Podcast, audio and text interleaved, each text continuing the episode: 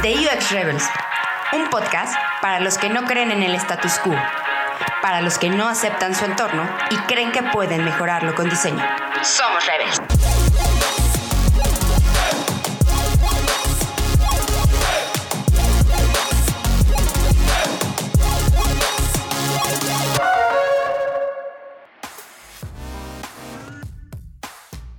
Hola, ¿qué tal? Bienvenidos sean todos ustedes a una edición más de, The UX Rebels. Eh, eh, en esta ocasión traemos una entrevista muy interesante con Andrés, Andrés Vargas. Hablamos sobre workshops en remoto y bueno, eh, un poco eh, una pequeña introducción sobre Andrés. tiene más de cinco años en temas relacionados con experiencia de usuario, user research y obviamente product management, pero lleva más de 10 años trabajando en, en, agencias digitales.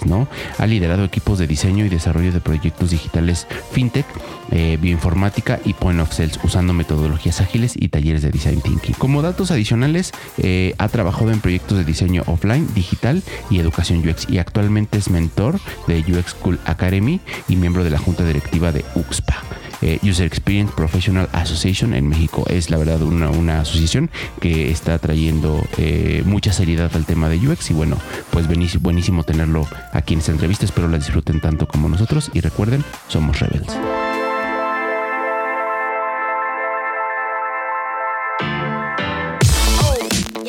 Muy, pero muy, pero muy, pero muy buenos días, buenas tardes, buenas noches. Este show mágico musical está comenzando. Bienvenidos al podcast de su preferencia, su dosis de rebeldía quincenal con sabor a UX. Destape o sírvase la bebida de su preferencia. Tome el snack que mejor le acomode y relájese. El entretenimiento de este podcast es variado, pero está garantizado. Y sobre todo, no le va a dejar indiferente. Recuerda que entre UX podemos herirnos, pero jamás nos haremos daño. Dicho esto de paso, permítanme presentarme. Les saluda la voz grave, el Barry White de este podcast. Y si esto no suena así es gracias a la habilidad de mi contraparte en la edición de audio. Declaro que en este momento estoy grabando mi audio en web para que luego no me digan que no le pueden sacar jugosidad a mi voz.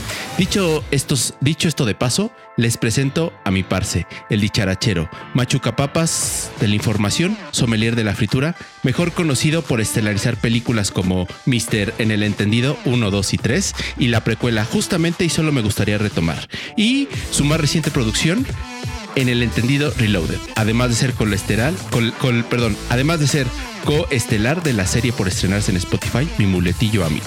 Él es Benjamín García. ¿Cómo estás, Benjamín? Te estás pasando, cabrón. Te estás pasando. Maravillosa entrada, güey.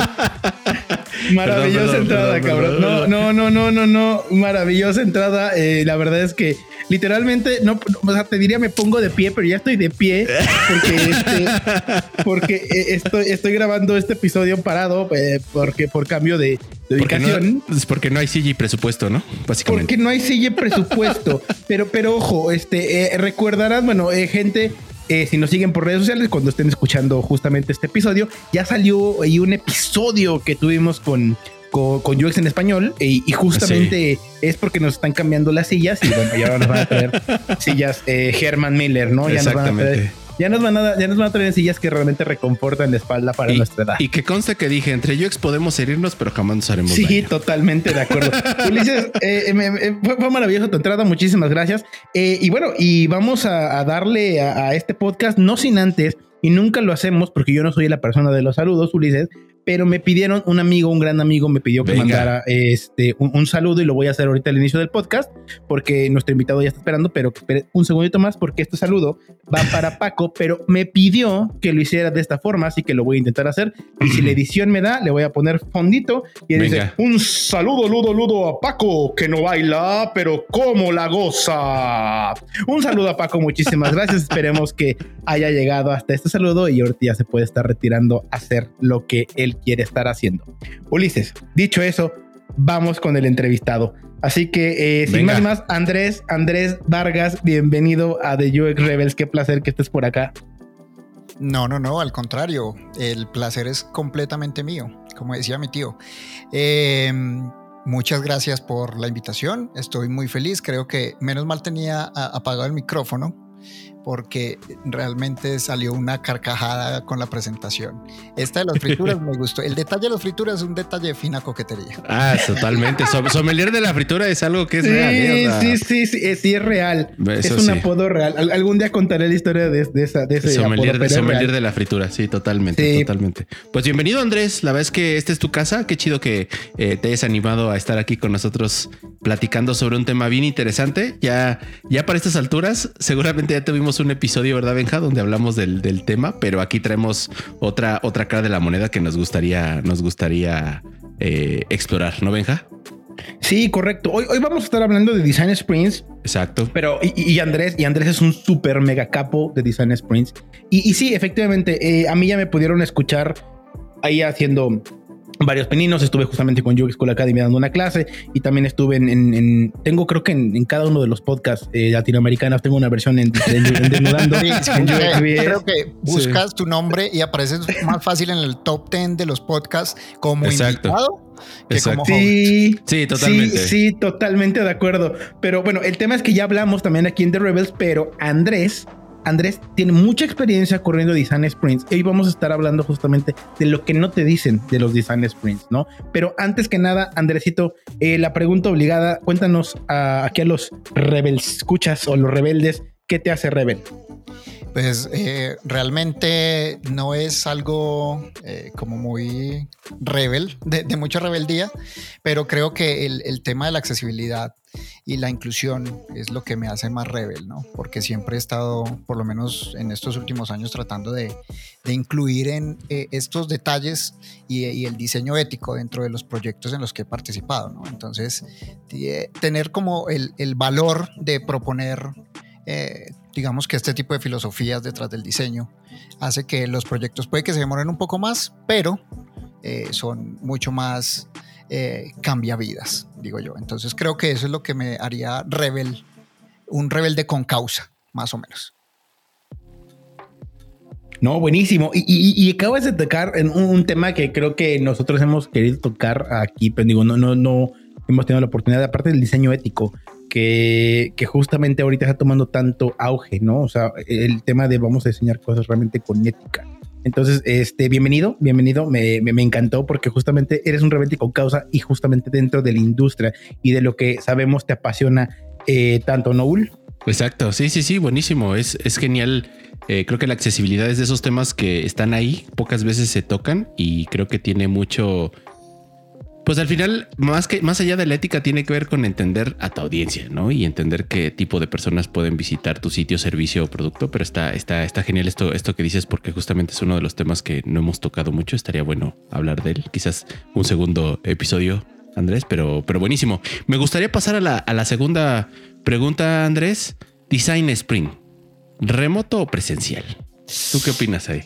Uy, la verdad es que eh, yo creo que presencial tiene una magia que no se puede comparar o no se puede equiparar al momento de hacerlo digital, ¿no? Pero el digital tiene la jiribilla de que como estás en tu espacio personal o familiar o en la casa o lo que sea, tienes un poco más de disposición, ¿no? Tienes un poco menos de miedo a dar ideas. Entonces considero que puede ser eh, más productivo y sobre todo porque estamos concentrados en que no queremos pasar cuatro horas sentados frente a la computadora haciendo un taller en, en Miro o en Mural, ¿no? Entonces, creo que la magia de lo presencial eh, no se traslada bien a lo digital, pero lo digital puede ser mucho más eficaz. Correcto. Oye, pero eh, ahorita justamente eh, que, acabas de dar un punto que, me hace muy interesante. evidentemente la parte del design sprint, la, presencial, como bien dices, la magia, es maravillosa porque tienes toda la gente enganchada y, al final de cuentas eres partícipe de una, de una forma tangible formalmente de, lo que está pasando en esos días, ya sea los cuatro, los cinco días, al final de cuentas de la versión que decidas correr design sprint. Pero no, te ha pasado, porque, porque yo sí, o sea, se, ha vuelto un, más complicado como facilitador, literalmente, aunque valga la redundancia, facilitar este workshop justamente en la parte este, pues, digital, o sea, más allá y, entiendo el, punto que comentas de sí, estoy en mi hogar y es más, y es más factible y, está más lindo, ¿no? Pero para como facilitador, ¿no, no, crees que sí se ha vuelto un, digo, se vuelve un pedo más grande esto? Total, total y completamente. Y el, tema de, que sea digital, como te digo, es eh, muy diferente decirle a una persona, eh, por ejemplo, que colabore, darle un feedback en cuanto a una eh, participación de frente mirándolo a los ojos, ¿sí? Que en, esta parte digital, ¿no? O en la que cuando, por ejemplo, los ejercicios que son grupales, ¿sí? Cuando todos están hablando, poder callarlos o por lo menos poderles darle un, orden a esa conversación es muy complicado. O sea, es muy difícil, por, primero por la latencia, ¿no? Porque muchas veces la latencia del Internet es muy diferente en cada uno de, los, de, las casas, ¿no? sí, totalmente. Entonces, hay audio con delay. Entonces, mientras tú estás hablando, las otras dos personas están hablando, pero resulta que tu audio llega con dos segundos de retraso. O sea, es, es un pedo completamente, ¿no? Y, por eso te digo que muchas veces eh, después de los primeros dos o tres ejercicios que hagamos en la primera sesión, todos van, ay no, ya no quiero esto, necesito que salgamos de esto rápido y empiezan como a, a concienciarse un poco más de, la organización, ¿no? Pero el primer día siempre es muy, muy complicado. O sea, digamos que la preparación previa tiene que ser muy, muy buena si tienes el tiempo, ¿no? De una semanita antes, unos dos días antes, hacer justamente la inmersión eh, con las personas que van a estar, cómo es que funciona Miro, Mural o Figma si están trabajando colaborativamente en Figma. Entonces, eh, es muy necesario, es muy importante porque si no el primer día vas a perder muchísimo tiempo tratando justamente de organizar esa comunicación. De pronto ya al final, al, al cuarto día, ya al tercer, sí, al tercero al cuarto día más o menos ya las personas están un poquito más concienciadas del, proceso, ¿no? Y muchas veces pasa que de pronto están trabajando en la habitación principal y resulta que el internet no está ahí, pero ya el segundo día se pasan a la sala, que es donde está el router, ¿no? Entonces empiezas como a ver ese, ese compromiso y, esa mejora de comunicación, pero el primer día es fatal. Oye, está, está buenísimo lo que, lo que dices y a mí me surge una duda porque eh, de alguna manera puedes preparar muy bien los escenarios, las cosas y, creo que inclusive en lo digital tienes como, vamos a ponerle así, ponerle un doble empeño o un doble check a todo lo que tenga que ver con la logística y la organización, porque creo que, como bien mencionas, si no puedes perder mucho tiempo en, algo que a lo mejor en vivo puede mitigarse mejor. Pero, eh, ¿qué tanto, qué tanto eso afecta el hecho de poder leer a la gente o cómo, o cómo, qué, en tu experiencia, qué ha sucedido para poder tener esa lectura de la gente que muchas veces tú puedes ir con un plan, pero sobre la marcha vas a tener que irlo delineando de una manera un poco distinta. No vas a tener, por, por solo por, por llamarlo de alguna forma, vas a tener que improvisar. ¿Qué tanto eh, tienes que apegarte al plan o qué tanto necesitas estar leyendo a la gente y cómo lo haces en digital? Pues mira, ahí eh, dentro de este eh, nuevo paradigma digital en el que estamos viviendo. Sí. Para muchas personas, incluso me ha pasado con personas eh, entrevistas, ¿no? Eh, dicen, no, no quiero prender mi cámara porque no me maquillé. O no quiero prender mi cámara porque se ve mi habitación, ¿no? El tema de la privacidad y la cámara tiene un detalle muy especial. Entonces, lo, que recomiendo siempre es, pues, hey, los que quieran, por favor, enciendan su cámara, no se preocupen. Incluso yo estoy trabajando desde una de las habitaciones del departamento eh, y es una habitación literal, o sea, vas a ver la biblioteca y vas a ver de pronto un pedacito de la cama y lo que sea, ¿no? Para demostrarles a las demás personas que no hay ningún problema en que se vea, por ejemplo, la mesa del comedor o la ventana y quedas a contraluz, pero que sí es importante, por lo menos en las primeras sesiones, cuando nos estamos conociendo, poder vernos, aunque sea unos 10 minutitos, ¿no? Eso nos ayuda a identificar, por lo menos los que estamos por fuera de los equipos, Identificar realmente cuáles son las personas que están a cargo, ¿no? Y muchas veces solo con hacerte, digamos que entre comillas, aliado de una de esas personas que te va a ayudar a, a, liderar los ejercicios, vas a mitigar ese problema de no leer a la gente, ¿no?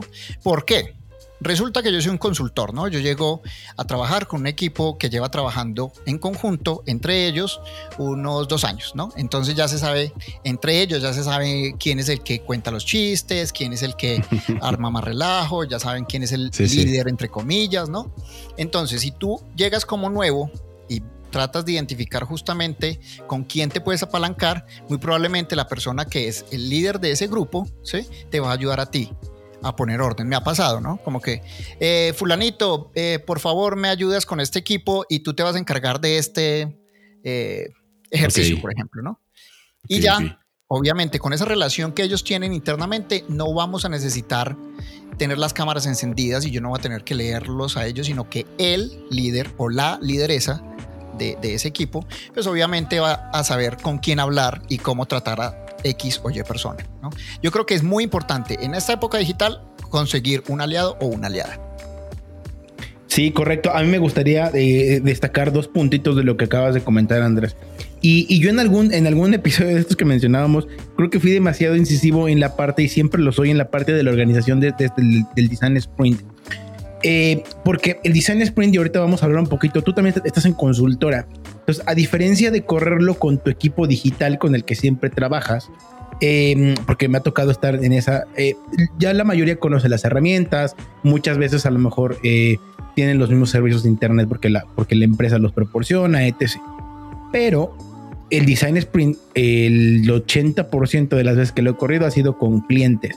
Entonces, esta parte de la preparación es de verdad, eh, yo siempre lo digo, es súper importante, pero ojo, no solamente tienes que hacer esta parte de investigación previa hacia el problema que vas a resolver durante el design sprint formalmente, sino también irte a entender quiénes son tus participantes y cuáles son las eh, el contexto de cada uno de estos, justamente para poder prever cómo les ayudas. Y unas sesiones previas, como lo comenta Andrés, ayuda un montón porque al final del día ya los conoces, ya los viste y te vas haciendo al final de cuentas a lo mejor en este pequeño, eh, eh, vamos a llamarle brief o en este pequeño kickoff, como quieran llamarlo, pues puedes hacer como esta parte de, bueno, vamos a eh, detectar estos líderes. esa parte yo, yo, yo la destaco mucho y lo comentaba Andrés. pero justamente ahorita me, me, llevó a, a pensar mucho Andrés, ok, cuando estás ya en el design sprint, cuéntanos, cuéntale a la gente por, porque nos está escuchando, hablando de la parte digital y ahorita hablaremos de la parte del by the book, pero en digital, ¿cuáles son los problemas más recurrentes con los que tú te has topado y problemas con los que digas, güey, es que de plano llevo tres horas y esta persona de plano no entiende o no, o no, o no logro hacer que funcione?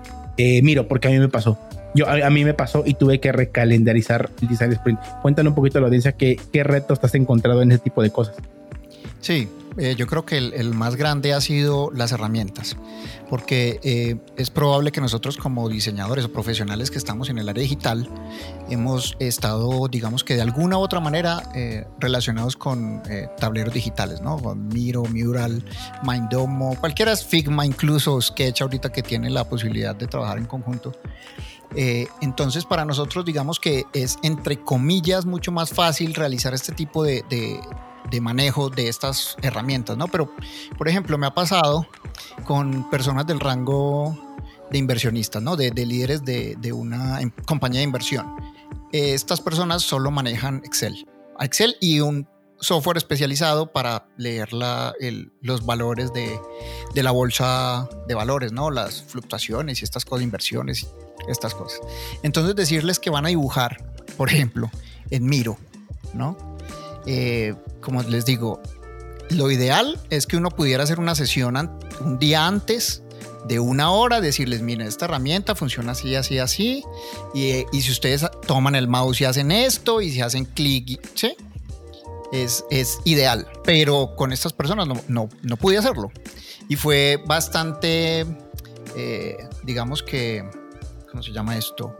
Eh, híbrido, el, primer taller, porque les dije a ellos, bueno, listo, no vamos a utilizar Miro, vamos cada uno, vamos a tomar un papel, post-it, lo que tengamos en nuestro escritorio o que tengamos a la mano, y vamos a escribir nuestros post-it y los ponemos a la cámara.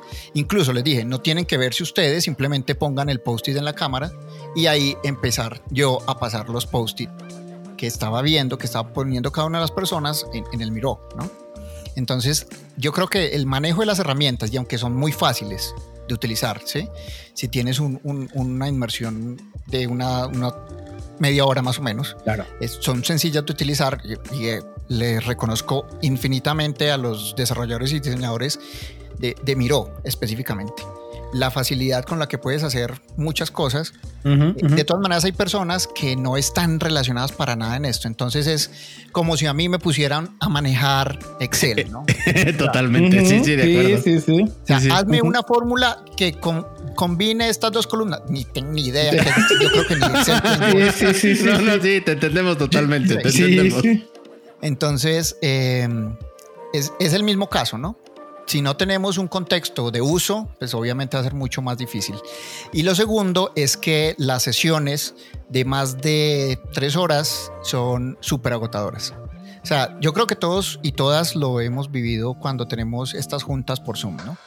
Los dailies, los weeklies, los, eh, eh, las sesiones de Scrum, ¿no? Las, eh, las famosas ceremonias que incluso con, con, llamadas de 30 minutos ya decimos, ay, no, ya no más, quiero desayunar, por ejemplo. Claro, sí, sí, sí. sí. O, quiero eh, ir por un café, ¿sí? Porque muchas veces los que estamos desde, nuestra, desde nuestras casas, eh, muy probablemente estamos trabajando desde otro lado de la casa para no interrumpir, por ejemplo, a, tu pareja, ¿no? Si está trabajando, uno está trabajando en la sala, otro en la habitación, porque nuestras casas no están diseñadas para hacer espacios de trabajo, ¿no?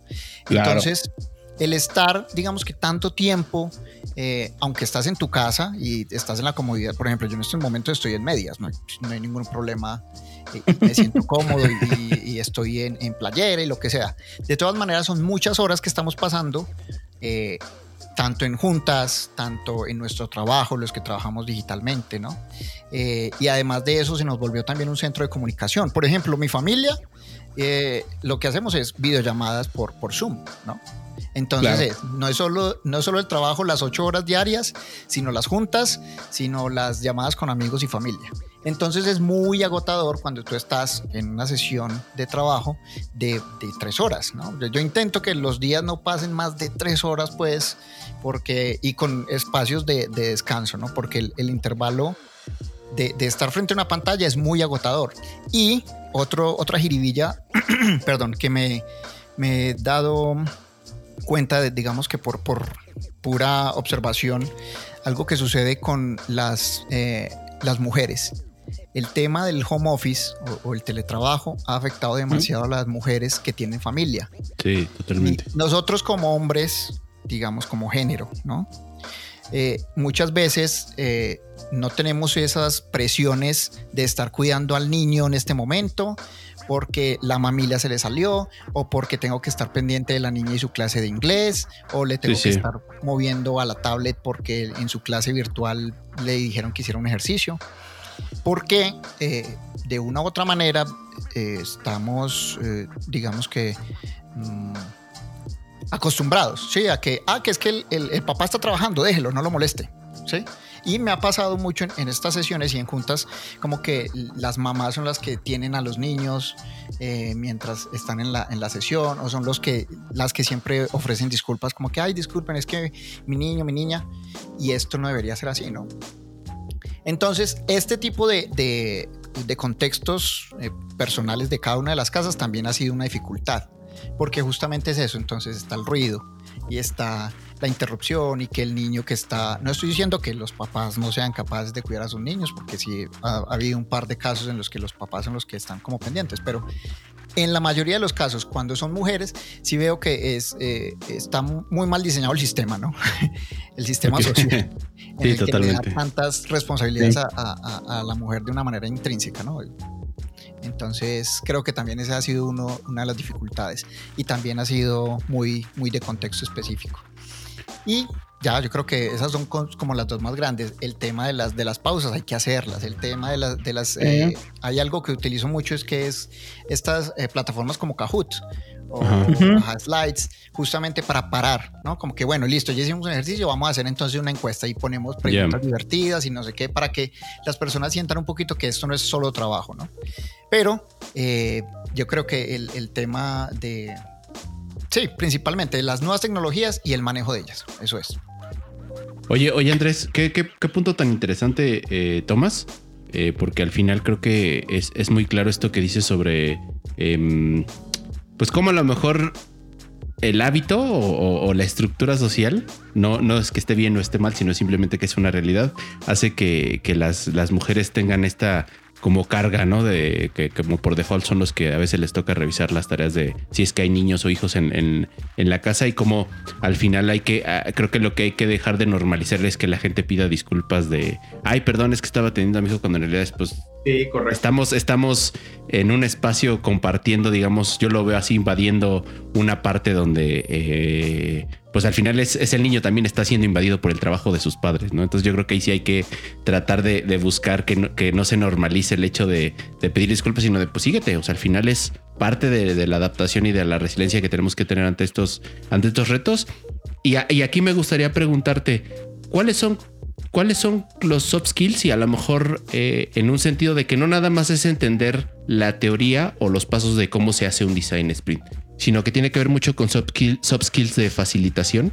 Eh, ¿Cuáles son los soft skills que tienes que desarrollar para facilitar un design sprint? Pero sobre todo también, ¿cuáles, a cuáles les tienes que poner mayor, eh, mayor detalle o clavarte más ahora que estamos en una, en una cuestión de, de una realidad digital para correr muchos de estos design sprint? Perfecto, yo creo que el primero y el más importante es la escucha. Es vital y ahora como les comentaba anteriormente, muchas veces los talleres o las sesiones o lo que sea que estemos haciendo a través de, una plataforma digital, pues es sin cámara, ¿no? Entonces tú no puedes en muchas ocasiones leer el, el lenguaje corporal, ¿no? Entonces tienes que estar muy atento a lo que dicen las personas, ¿no? Eh, tratar de explicarles, obviamente, de la manera más sencilla posible cualquier tipo de concepto nuevo o algún, eh, alguna interacción que tengamos que, realizar en equipo. Y la única manera de hacer eso es escuchándolos, ¿no? Saber cómo se, se comunican, cuáles son sus palabras, en qué lenguaje están hablando, que incluso qué alto qué tan bajo están hablando, porque ahí te, te puedes dar como eh, cierta idea de más o menos si la persona está eh, enganchada o no en el ejercicio, o si incluso si, si no te responde en, en, los ejercicios, que me ha pasado, que llegan y como que llegan y se conectan al taller y se van a hacer otra cosa, y yo, eh, fulanito, fulanito, fulanito, ah bueno, se fue, ¿sí? Pues, y es normal, no, no, como decías anteriormente, estamos invadiendo las, las las casas de las personas, ¿no? Entonces, eh, el propio silencio te puede ayudar a ti a saber si con esa persona puedes interactuar más o menos, o si de pronto tienes que eh, esa energía que estás como tratando de canalizar hacia esa persona, pues pasársela a otra persona, ¿no?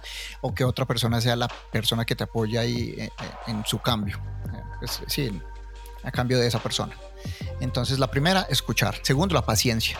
Recuerden, nosotros todos somos humanos, todos estamos aburridos de estar encerrados, los que estamos encerrados, ¿no? Eh, estamos eh, súper cansados de estar frente a una pantalla 12 horas eh, al día.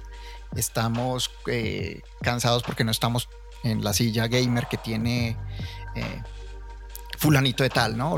Entonces, recordar que es posible que los ejercicios sean más lentos o que la comprensión de, los conceptos sea mucho más lenta o que haya personas que simplemente están de mal humor. Y es normal porque somos humanos. Y eso también pasa en la vida en la vida física no entonces la paciencia es el segundo soft skill. Y el tercero la objetividad. Resulta que nosotros como diseñadores o diseñadoras tenemos que ser mediadores no nosotros estamos en el caso específico de un design sprint eh, como jueces eh, bipartidarios, ¿no? O sea, nosotros estamos tanto del lado del usuario como del lado del negocio, ¿sí? Entonces tenemos que ver de una manera objetiva, analizando con los resultados que salgan de estos talleres y esta información que sale de, las sesiones, qué es realmente lo que le sirve a ambas cosas, ¿no? al, al usuario final y a la empresa, a la compañía, eh, en su modelo de negocio. Y muchas veces, eh, al no tener, digamos que este contacto físico, eh, nos vemos muy vallas, ¿cómo se dice vallas en español? Sesgados hacia una solución digital, ¿no? Por el tema de la pandemia. Y se los digo porque me ha pasado, ¿no? Como que uno dice, ah, no, sí, a huevo, esto es una aplicación, ¿sí? O, ah, es un sitio web responsive. Pero resulta, se nos olvida que de todas maneras, aunque nosotros vivimos en esta pandemia y todo se eh, muchos negocios se fueron a lo digital y estamos, digamos que a la fuerza haciendo una transformación digital real, hay muchas personas todavía que están fuera de, este contexto de uso, ¿no? Entonces ahí viene la accesibilidad, el diseño ético y por qué debemos de dejar de pensar que, ay, sí, que como hay pandemia, entonces todo, todo es digital. No.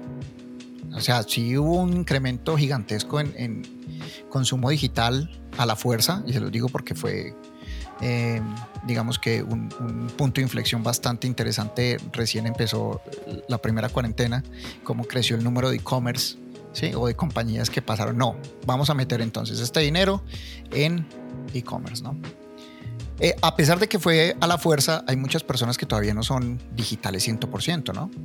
Entonces, dejar de pensar, como estamos en digital, seguimos pensando que las soluciones son digitales. No, nos podemos apoyar en lo digital, pero no olvidemos el service, ¿no? A la parte física, la parte de los, de los servicios, del resto de, de, la interacción. La parte digital es un solo un canal, ¿no?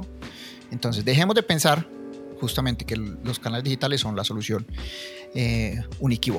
¿no? Todo se puede. Con plata y tiempo, toda solución se puede. Buenísimo. No, no, no, no, está, sí, perfecto. Me, me, me encantó, me encantó. Me encantó. Y, Andrés, eh, y justamente a mí me gustaría en esa parte que eso que preguntaba Ulises de, la parte de los soft skills o habilidades blandas. Eh, ese ratito Andrés mencionaba que cuando haces estos, digamos que estos primeros workshops o talleres digitales de inmersión, eh, te, encuentras con este tipo de retos donde a lo mejor la plataforma no funciona, el mouse no está conectado, eh, cualquier tipo de cuestiones. Miro tiene una particularidad que la misma herramienta de la flechita, si está seleccionado una vez, es como una manita para poder arrastrar eh, o poder jalar y, si le das un clic eh, es un tema y eso y ese y ese y ese future o esa, esa herramienta en particular alguna vez con un cliente me dio muchos problemas. A lo que voy es Andrés mencionaba es ok, si esto está pasando, también tienes que tener la capacidad de pensar rápido y pensar cómo lo solucionas. ¿no? Como el tema de perfecto, mejor sabes que si no puedes anotar el post-it en la herramienta, eh, apúntalo en un post normal, en una hojita de papel y ponlo en la pantalla, ¿no? O sea, muéstramelo en la cámara y yo voy registrando la información. Eh, a mí me pasó particularmente también una vez que no, no, estaba como funcionando bien la herramienta. Entonces, eh, en su momento lo que decidimos fue, empieza a ponerme tus comentarios empieza a poner tus Wii, empieza a ponernos en el chat y yo me encargo de copiar y pegarlos, porque estábamos teniendo muchos problemas para que las personas pudieran poner sus posts digitales, sus hojitas digitales. Entonces, eso, eh, no sé cómo llamarlo ahorita, pero esta, esta, esta capacidad de adaptarse y pensar rápido es algo muy importante en términos de facilitación y sobre todo en el design sprint, donde son tantos ejercicios y ahorita hay uno particular que eh, recuerdo Andrés que, a lo mejor me va a decir que no, pero explicar por ejemplo un Wii o explicar un, un, ejercicio como el, el, el, de como las preguntas del sprint que, que se resuelve con un Canway, cómo podemos, son ejercicios muy particulares o o el long term goal que son ejercicios muy particulares que como bien comenta Andrés, son ejercicios que requieren que las personas tengan muy claro lo que tienen que hacer. Y estos justamente ejercicios suceden en el día 1 y en el día 2. Entonces, sí, como facilitadores de Design Sprint, hay que tener mucho tacto y mucha agilidad mental para poder resolver situaciones y no casarse con el de, pues hasta que puedas resolverlo y la plataforma te funcione, ¿no, Andrés? Así merengues. Sí, o sea, eh, el, ¿cómo se llama esto? La capacidad como de, solucionar con, eh, ¿cómo se llama esto? Ah, improvisación.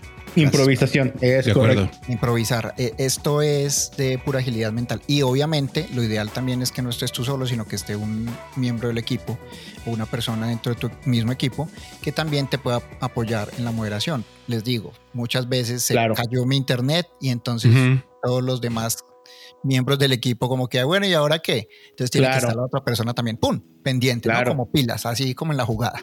Como decimos así, eh, como aquí, como en chinga, ¿no? Como que, a ver, ¿qué, qué vamos a hacer? sí. Entonces un trabajo en equipo también. Yo no estoy diciendo que eh, obviamente yo lo haga todo porque sería muy... No. Eh, pues estaría mintiendo realmente, ¿no? Claro. Pero si te apoyas y, confías realmente en el método y conoces a tu equipo de trabajo, es mucho más fácil improvisar, ¿no? Y más en digital. En digital importa tener, digamos, que un segundo moderador, un segundo facilitador, eh, cobra muchísima relevancia porque justamente a lo mejor ellos son los que pueden a lo mejor entrar a detallar ese tipo de particularidades como de, mira, esta persona tiene este, este cierto problema, no detengamos a lo mejor el, el, resto del sprint, lo tengamos todos y esta persona te puede también llevar a solventar. Y esto que comenta eh, es súper importante. Si pasa cuando corremos este o hacemos videos de Design Systems Community, ¿no, Ulises? Donde uno se cae, ¿no? Y el otro tiene que salir al quite. pues evidentemente no, o sea, esto también puede pasar en estos workshops. Andrés, a mí me gustaría eh, eh, hacer más allá de una pregunta, es algo que aquí lo hemos mencionado un montón de veces y, creo que con la mayoría de los invitados siempre lo comentamos. El tema del by the book, o sea, el tema de, güey, el libro me dijo que tengo que esperar 15 minutos, después de los 15 minutos tengo que hacer tal ejercicio y voy a... o sea, en tu experiencia, yo, yo, yo voy a corresponder antes. Yo en mi experiencia con Design Sprints nunca, lo, nunca he logrado correr un Design Sprint perfecto by the book como me lo dijo AJ Smart o como me lo dijo Jake Knapp. No, no, no lo he logrado porque los contextos son distintos. Tú en tu experiencia, ¿has logrado correr un design sprint by the book o, sí? ¿O no? Sí, sí. Eh, dos, dos, eh, así by the book, pero porque lo soñé. Porque Qué buena respuesta. Me encantó, me encantó. Sí, sí, sí. Ok, ok, ok. Y luego cuando despertaste. ¿Qué dijeron, pues? ¿Qué dijeron? No, no, eso en la vida real no funciona así. Pues, o sea, em, lo que dice el libro, digamos que es, una guía, ¿no? Bueno, yo intento reconocer que es una guía. Y lo mismo con, con cualquier metodología de design thinking. Porque si tú eh, te vas, digamos que a la filosofía detrás del design thinking, del pensamiento de diseño, el pensamiento de diseño es ser creativos, ¿no? Y la creatividad, aunque eh, digamos que con ciertos parámetros y protocolos puede ser muy productiva, considero yo personalmente que si la creatividad no está sesgada o no está metida en, cajones, es mucho más fluida, mucho más natural, ¿no?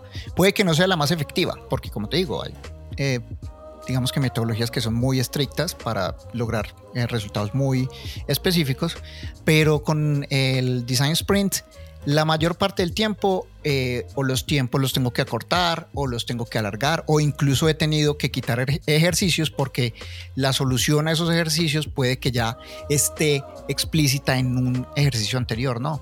Entonces, este tipo de, improvisación, ¿sí? De, que sea mucho más natural, considero que es el, 99% de los casos. Si hay alguna persona que nos esté escuchando en este momento, un diseñador o una diseñadora, que nos diga, sí, eh, a huevo, yo hice un design sprint, por favor, que nos diga cómo, sí, cómo. le hizo. Sí, cómo, por favor, correcto. Se podría hacer millonaria esa persona contándonos cuál fue el secreto. Sí, correcto. Sí, totalmente de acuerdo. Este eh, yo, quería hacerte esta pregunta porque eh, hace poquito di, una charla y me hicieron, me la preguntaron y yo era de no, pues es que nunca he logrado correr un sprint. O sea, como, eh, como me lo dice el libro o como las capacitaciones, ¿no? Siempre hay empoderantes que a final de cuentas, pues tú no puedes gobernar. Incluso cuando, cuando, el tema de la agenda es un problemón, ¿no? Porque cuando justamente ves que se te está alargando, ¿no? El design sprint porque te detuviste en un ejercicio, pues tienes que pensar rápido es qué hago para, digamos que terminar en el tiempo que tengo que terminar, porque pues tengo otra junta porque la gente tiene que hacer otras cosas, lo que sea. Entonces terminas resultando y terminas haciendo adaptaciones de, este, de, ejercicio. Una vez me pasó, o sea, ya, no, no, no, íbamos a poder llegar eh, formalmente a, a, definir eh, los, los lighting demos, ¿no? Pues esta parte justamente es de, de ir a buscar internet y pues al final de cuentas pues no lo pude hacer en el día 1, entonces tuve que adaptarlo al día 2, pero para el día 3 pues tuve que mover al final de cuentas toda la agenda y eso pasa. Y eso pasa, tienes que aprender a adaptarlo. Entonces me, me, encantó preguntarte, ya me había espantado cuando me dijiste que dos veces dije, yo soy un pobre güey.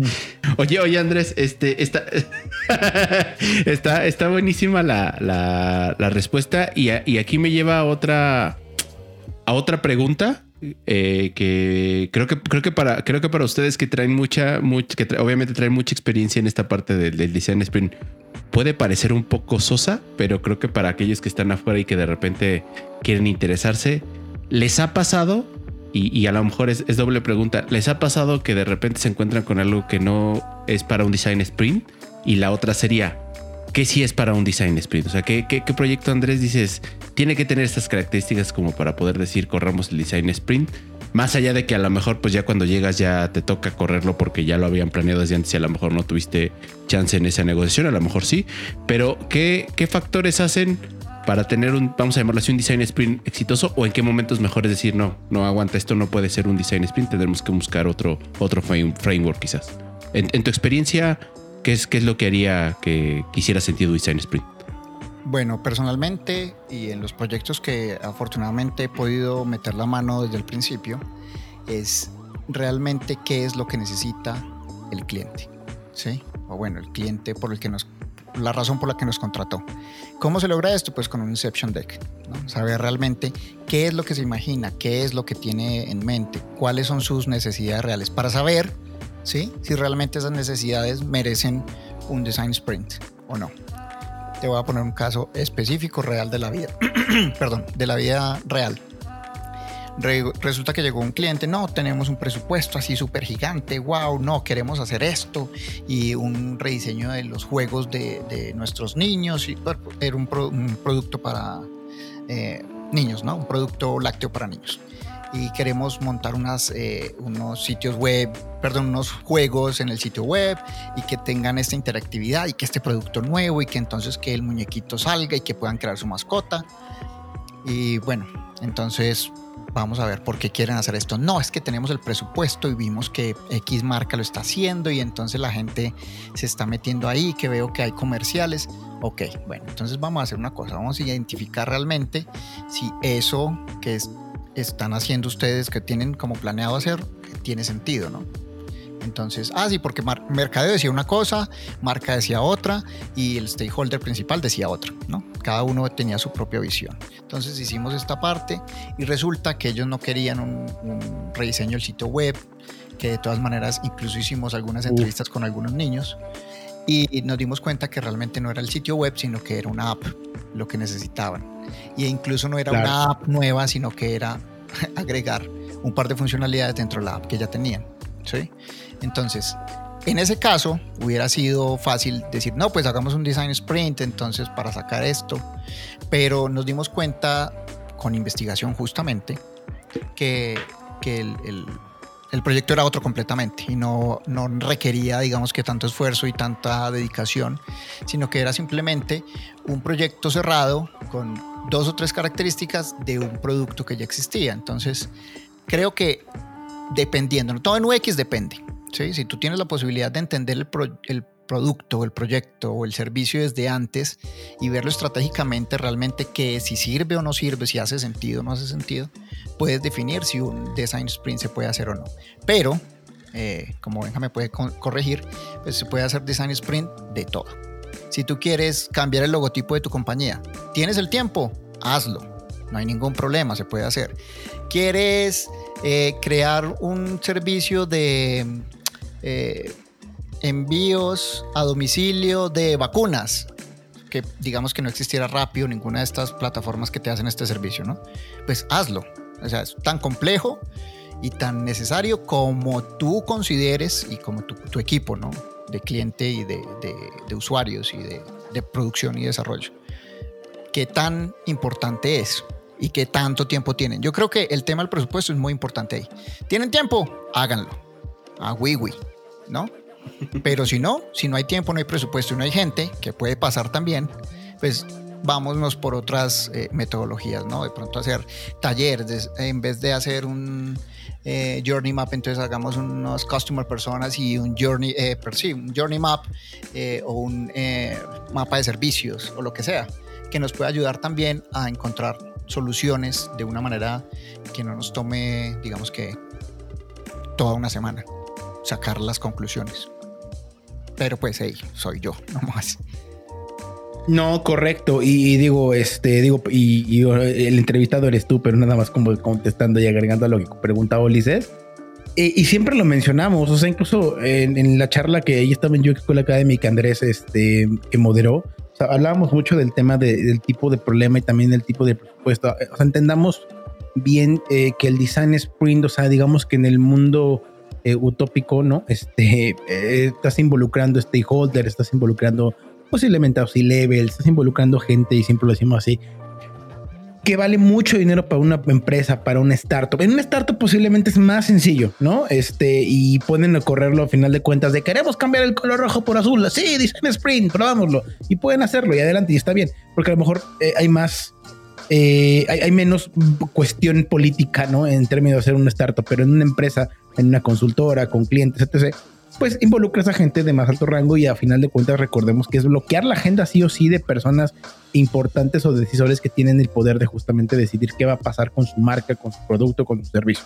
Entonces, si ese cambio, siempre lo pongo así, si el cambio que van a hacer, si es un rediseño de una página web, porque justamente están entendiendo, o sea, hay que evaluar muy bien el problema. Nos ha tocado eh, que quieren correr, me ha tocado que quieren correr un design sprint porque tenemos un problema de conversión. Entonces, al final de cuentas, a lo mejor el problema de conversión es un tema de vamos a ajustar a lo mejor el, carrito de compra, porque es un tema a lo mejor nada más de un color, de un botón. En mi experiencia, güey, no tiene ni la menor remota o sea, lógica que corras un design sprint. Si es un problema donde la conversión está siendo afectada porque no funciona el carrito de compra. Entonces, ve, trata a tus amigos programadores, porque aparte está muy culero. Entonces, trata a los amigos diseñadores visuales.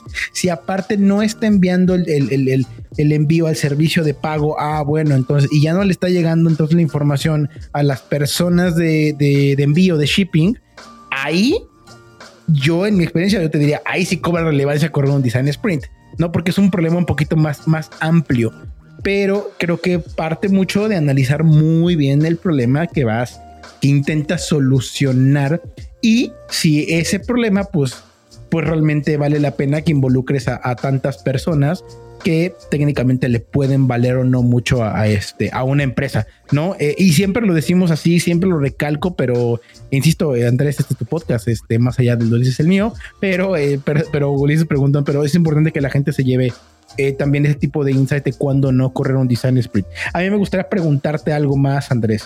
Em, esto, del design sprint eh, es. Yo, yo tengo mi punto, eh, pero si es, algo que todo mundo debería estar aprendiendo realmente. O sea, y, hablo de un project manager, un product owner, un product bla.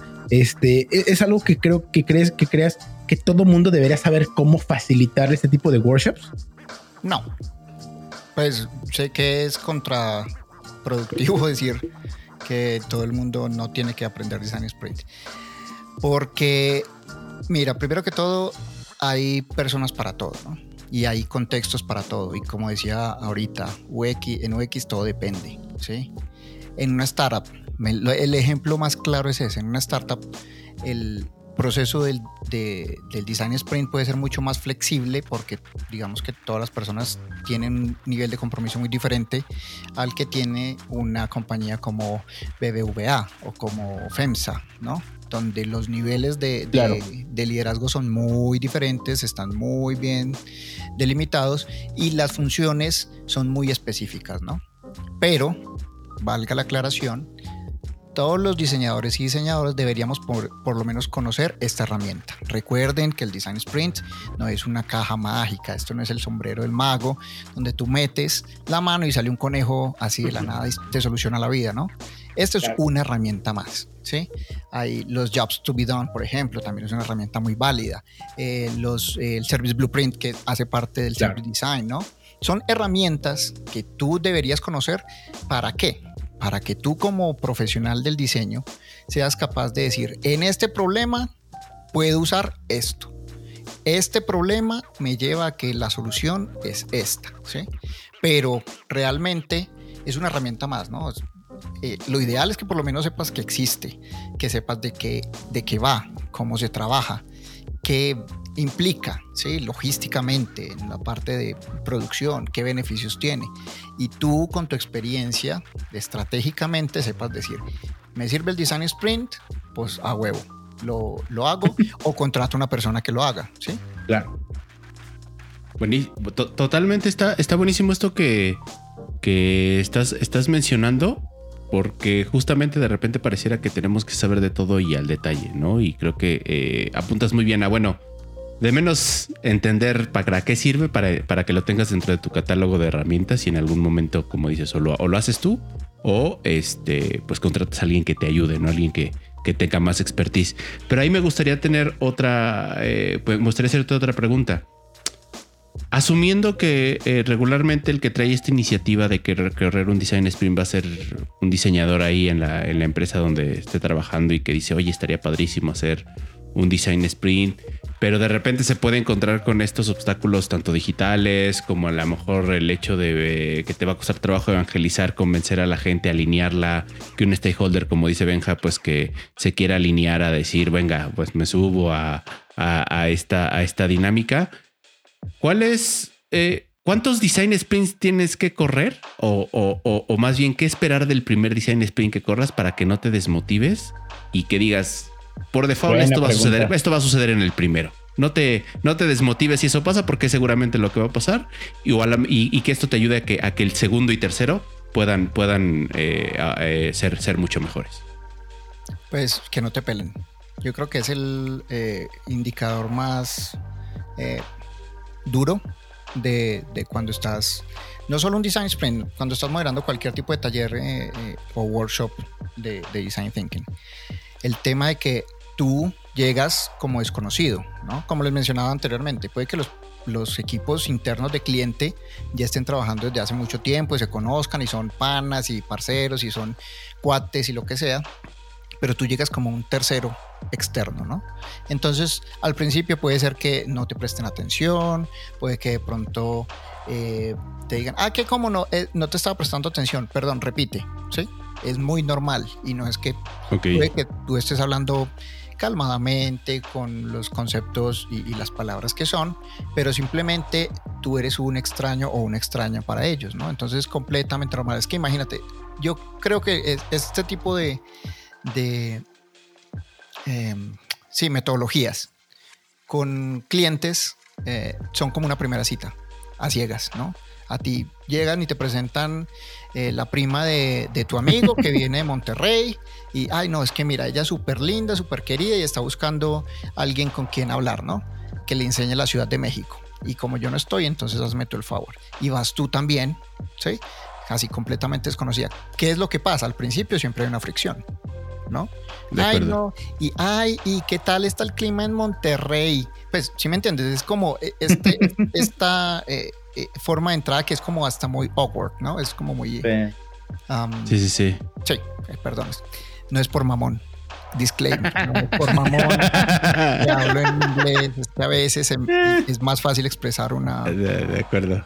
Perdón. Pero digamos, no siempre la, prima sprint le, van a, que le va a caer bien a todos, ¿no? Sí, sí, exactamente. Exactamente. Entonces, eh, es eso, es, una relación, es normal, nos pasa a todos los seres humanos y, puedes frustrarte, ¿no? Pues como decir, ay, que estoy haciendo mal, ¿no? No, recuerda que esto es un proceso. Y como les decía al principio, el primer día es muy complicado porque se están conociendo ustedes, están justamente diciendo qué te gusta, qué banda te gusta, al banda el recodo, ay, a mí también, no, qué bien, güey. Sí, y ya después empiezan a hablar de cosas mucho más interesantes, se, empiezan a relacionar más, a contarse chistes, a hablar de un, mismo lenguaje, ¿no? Entonces pasa exactamente lo mismo en Design Sprint. ¿Qué otra cosa puede ser muy desmotivadora? Justamente el manejo de las herramientas. Cuando no tienes tiempo de hacer una sesión previa, ¿sí? tú dices, ay, chale, ya me gasté dos horas del primer día justamente enseñándoles a usar una, una aplicación que nos va a servir para el resto del trabajo. Pero sé que es un esfuerzo adicional y que de pronto no estaba planeado, pero ahí está tu capacidad como diseñador o diseñadora de encontrar una solución a eso. Listo, nos gastamos dos horas o una hora más de, de, lo que teníamos planeado en esto. Entonces lo que vamos a hacer es recortar los demás ejercicios o Simplemente eh, ya te estás asegurando que el día 2 ya no vas a tener las mismas dificultades, ¿sí me entiendes? Es un proceso, es un proceso que tienes que entender que es un proceso. Tú no vas a llegar a construir una casa de la nada. el mismo, la chistera del mago, ¿no? Ay, meto la mano y sale un conejo. Eso no existe. La magia no es real, niños y niñas.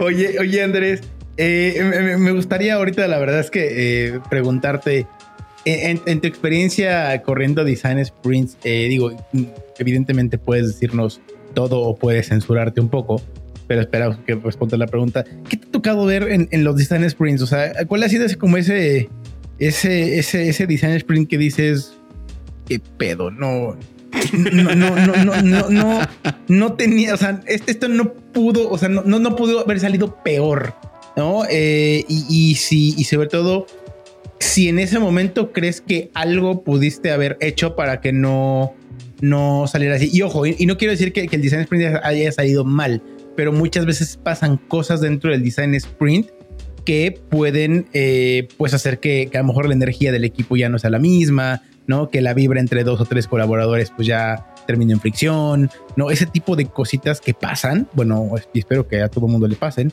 porque si no me voy a muy te ha pasado a ti. Ah, muchas gracias. Terminé este podcast, muchas gracias. Muchas gracias. No, cuéntanos, cuéntanos, Andrés.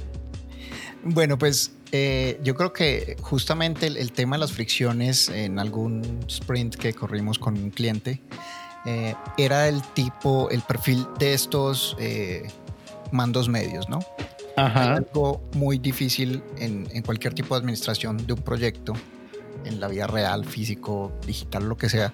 Los mandos medios, cuando tienen esa, eh, no sé, etiqueta, tal vez como de VP, admin, manager, estas cosas eh, lo que decimos en, Colombia, ¿no? Se cree en la última Coca-Cola del desierto, ¿no?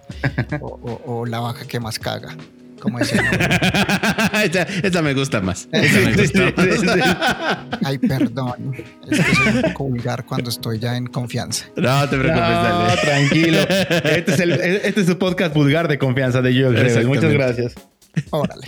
Pues eh, es eso, justamente cuando hay mandos medios y hay dos unidades que están, en este caso específico, eran mercadeo, que el mercadeo siempre tiene unas ideas muy chingonas, muy buenas, muy creativas, ¿no? Esta campaña y eh, contabilidad, que es presupuestos, ¿no?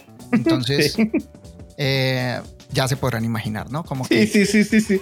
La, directora de presupuestos decía, pero no, es que eso no está en el presupuesto, eso no puede salir, no tenemos sino esto y, mercadeo, a que no, que pero como Burger King sí lo puede hacer, que porque, pero, y no, y entonces se, se hicieron dos equipos, literalmente se hicieron dos equipos. Y al final ese sprint, el último día no lo pudimos realizar porque primero no nos prestaron los de desarrollo. Y en segunda instancia, pues estas dos personas habían, se lo habían tomado tan personal que mm, una de ellas no, pues dijo, no, no puedo ir, tengo un compromiso. Y ya, pues, aunque hubiese separado pues la semana, ¿no? Entonces... Wow, eh, no, bueno, sí, sí, sí es, digamos que la, que más recuerdo, eh, digamos como, como así como eh, difícil, ¿no? Y eventualmente, pues, ¿qué se pudo hacer en ese, en ese momento? Pues continuar con los que estábamos, simplemente. Y los resultados, pues, eh, la persona que no fue se los perdió porque no pudo escuchar las entrevistas de, de los usuarios, pero al final pudimos salir con eso, ¿no? Y no dependía de mí, ni dependía de nadie. Sí, pues, claro, está, está completamente fuera. A mí también me tocó eh, en algún momento. Y, justamente estas áreas de marketing siempre están involucradas en estas rivalidades. Pero eh, fue, y fue curioso porque fueron del mismo equipo. O sea, entre como digamos que las gerente, la subgerenta o como... Este, bueno, yo trabajo muchas veces con estos brand managers, ¿no?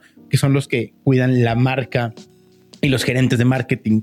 Y hubo una rivalidad de ahí medio, medio fuerte y uno intenta moderarlo al final del día, ¿no? Estás en digital, pero pues eh, se logró, se, terminó, pero al final del día eh, sabe, o sea, se terminó decidiendo por, por, obviamente, uno era el decisor, pero al final de cuentas sabes que todo el resto del equipo no estaba feliz con la idea, entonces la vibra se, se, reduce, ¿no? Ya no es como el tema de, güey, todos trabajamos en conjunto y todos llegamos a este fin y todo lo logramos. Sí, sí, sí cambia mucho, mucho la perspectiva. Y creo que lo más importante es no, no te cases, como comentaba hace rato, no te cases con el resultado formalmente del sprint, porque son a final de cuentas empoderantes que no dependen completamente de ti o que ya tienen que ver con, pues con, con otras áreas, ¿no, Ul?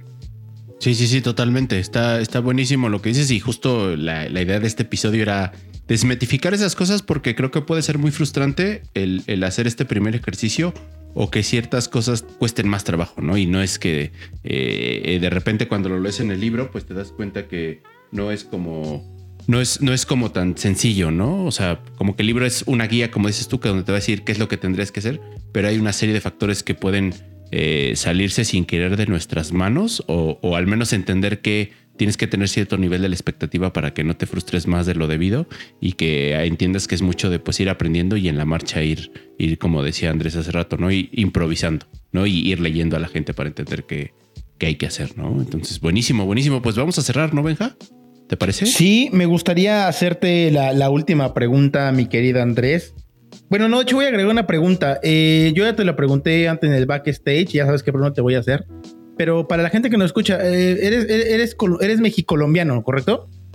Pues a huevo, güey.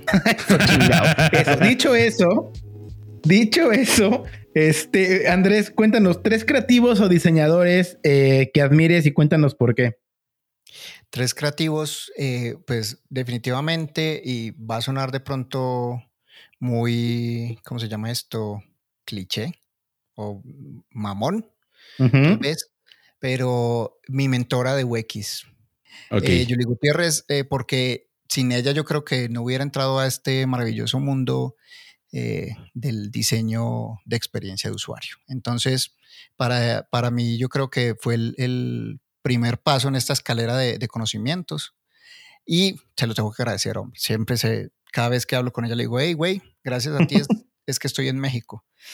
Em, en segunda instancia, pues obviamente el viejito querido, el viejito, el canocito de, toda la vida, AMLO. No, no, no es cierto. Totalmente, buenísimo, buenísimo, buenísimo. Perdón, perdón, este es un chiste totalmente político. y mexicano, ¿no? Mexicano. sí, sí, sí, sí, sí, Todos mis cuates y mis cuatas y van a entenderlo, pero bueno. Eh, e, evidentemente el gobierno de el gobierno de México ya no va a patrocinar este podcast. Muchas gracias. Totalmente. gracias, Andrés. Gracias. Nos, saqué, nos saqué de la 4T. Sí, sí, ya completamente. Sí, sí, sí, sí. Gracias. Gracias.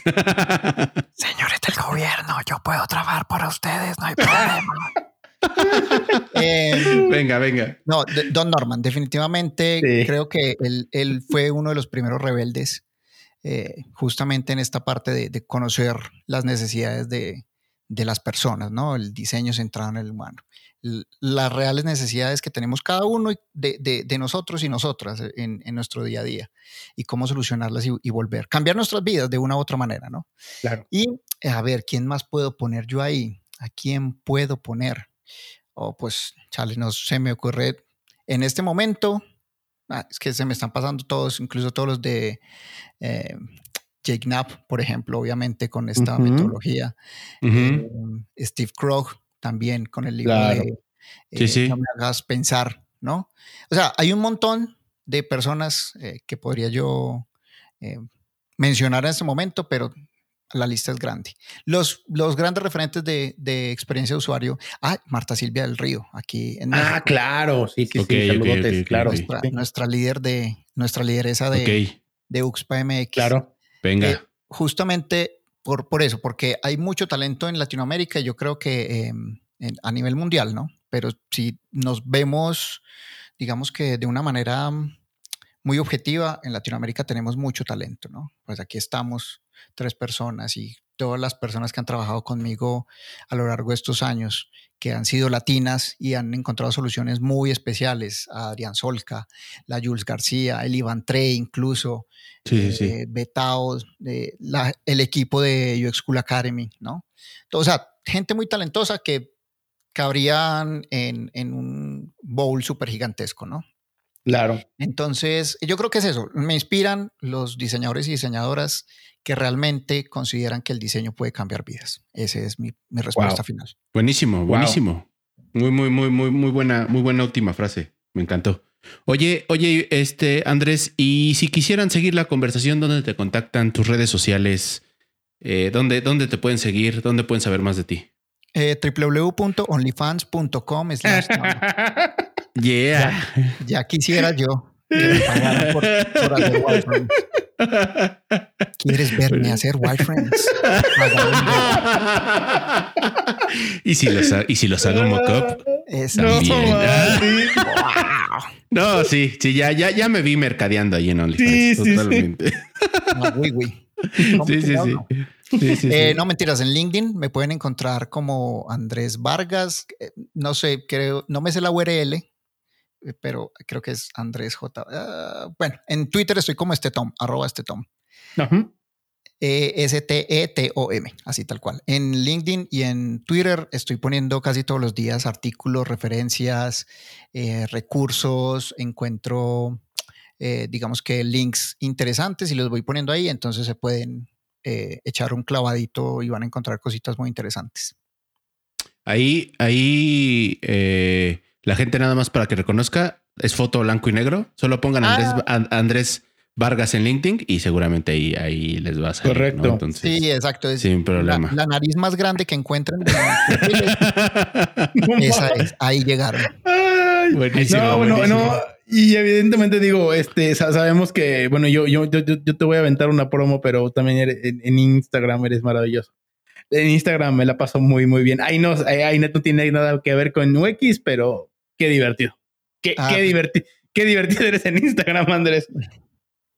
Sí, sí, yo creo que ese es el. Eh, pero ese obviamente sí no, no, tiene nada que ver sí, con. no, nada que ver con memes y, y, pendejaditas. Varias. Sí, sí, buenísimo, buenísimo. Pues, eh, de todos modos, las redes sociales de Andrés este, van a aparecer. Nada más, antes que nada, cuéntanos qué viene para ti. Eh, eh en, qué andas más activo ahorita, cuéntanos un poquito de tus, también de tus side projects para que la gente sepa también. Ponle pues, fecha al OnlyFans, tú, tú dinos. Exactamente. ya, ya aquí estoy grabando en vivo, justamente para los fans que están suscritos. No, no, no es cierto. Ya quisiera yo. Así sea que me pagaran un dolarito. Venga. Un, eh, give, me a coffee, ¿no? Pero venga, ¿qué, ¿qué sigue para ti, Andrés? Venga. Eh, bueno, ¿qué estoy trabajando actualmente? Ahorita estamos trabajando bastante, bastante fuerte en la parte de en Singular, que es la compañía en la que yo estoy trabajando actualmente, en la parte de sistemas de diseño, eh, justamente para productos digitales, ¿no? Por lo que les comentaba anteriormente que hubo un vuelco hacia la parte digital, entonces los sistemas de diseño con buena arquitectura, y buen tono y voz pueden hacer que los productos sobresalgan entre los demás, ¿no? Eh, con UXPA, que también hago parte del comité, estoy estamos tratando de, darle como forma justamente a la comunidad de, de México principalmente, a los como les decía, los talentos que hay aquí en México, Adrián Solca, por ejemplo, eh, Marta Silvia del Río, Karen Ponce, todas estas personas que hacen parte de la, de la, comunidad, queremos como juntarlos, ¿no? Todo México, ¿no? Que seamos un, un solo lugar de, de, de, conexión entre profesionales, universidades, doctores en diseño, ¿no? En, en interacción con humano, humano-computadora. Entonces también estamos trabajando mucho en esto, a ver, tratar de, de lograr como ese club de amiguitos del UX mexicano, ¿no? Y obviamente en New School Academy estamos trabajando ahorita en la segunda versión de la certificación de fundamentos de investigación con usuarios, en la que también estoy ayudando a dar algunas clases y van a encontrar en New School Academy algunos contenidos gratuitos y otros en la versión eh, Pro eh, que les van a ayudar a ustedes eh, con contenido audiovisual, incluso hay algunos podcasts, el, el Coolcast que, que sale los miércoles. Entonces, eh, estoy trabajando justamente eso, con las personas que son talentosas en la profesión del diseño y que quieren crecer y que obviamente nosotros estamos, como les decía anteriormente, pensando en los diseñadores y diseñadoras que van a diseñar el futuro, ¿no? Ya yo estoy ruquito, ya yo voy para ya, ya vamos, ya vamos de, salida. Buenísimo. Buenísimo, no, no, maravilloso. Este, digo, tiene mucho que no, eh, que no le dábamos promoción a UX School Academy. Creo que ya es, momento de hacerlo, pero vayan y justamente porque tienen, tienen materiales muy interesantes en la parte pro, eh, muy, didácticos y muy claros de, por ejemplo, para que las personas que están empezando, cómo hacer un journey map, cómo hacer un mapa de empatía, ¿no? Y muy, muy bien explicados y evidentemente vayan y escuchen también la voz de Manu. ¿No? La voz de mano en el Coolcast, ¿no? El buen mano, o, aquí como le llamamos. Aquí, aquí, le decimos Mau. Este, pero buenísimo, Andrés. Muchas gracias. Eh, ha sido un placer. Eh, ya, ya, ya, ya, ya lo habíamos agendado. Qué bueno que se grabó. Y nada más, eh, como último comentario, Miul, Miul, este episodio, este episodio, si todo sale bien, Ul, lo están escuchando el 12 de mayo. Ulises, la siguiente semana este pinche podcast cumple un año, Ulises. Exactamente. Y estén pendientes de las redes sociales porque vamos a lanzar el OnlyFans también de The UX Rebels. ¿Cómo no? Exacto, exacto. Sí, sí, sin carne, pero con mucho contenido, ¿no? Perfecto, perfecto, buenísimo, buenísimo. No, la verdad es que este se va a poner bueno, vamos a tener varias sorpresas. Digo, ya vamos para un añito un añito totalmente en remoto. Esperemos que el segundo año sea un poco más híbrido, pero, pero buenísimo, ¿no? Y la verdad es que la entrevista estuvo, estuvo genial. Gracias, Andrés. La verdad es que mucha jocosidad en, en todo lo que nos, ah, nos cuentas. y ustedes me dijeron que podía ser. No, totalmente, totalmente. Buenísimo, buenísimo, ¿no? La verdad es que. No, no, no, buenísimo. Y la verdad es que eh, muy, muy, muy buenas las respuestas que nos das que en, tu experiencia, porque creo que eso le dan un un matiz o una perspectiva mucho más realista de lo que es el design sprint, no nada más ir ahí por la vida diciendo que hay design sprint esto, design sprint lo otro y todo muy padre, cuando en realidad pues te vas a tocar con la realidad que no siempre es, es eh, óptima, pero que al final es la realidad y hay que hacerle, hay que afrontarla, ¿no? Entonces, buenísimo, buenísimo Andrés por, por habernos, este, por haber, haber aceptado la invitación y, listo, ¿no? La verdad es que un, un capítulo muy, muy, muy, muy, muy bueno. Es correcto. Andrés, muchas gracias. Y bueno, eh, nos despedimos con el grito de guerra. Así que, como ya lo saben, y recuerden, somos, Rebels. The UX Rebels, un podcast para los que no creen en el status quo, para los que no aceptan su entorno y creen que pueden mejorarlo con diseño. Somos Rebels.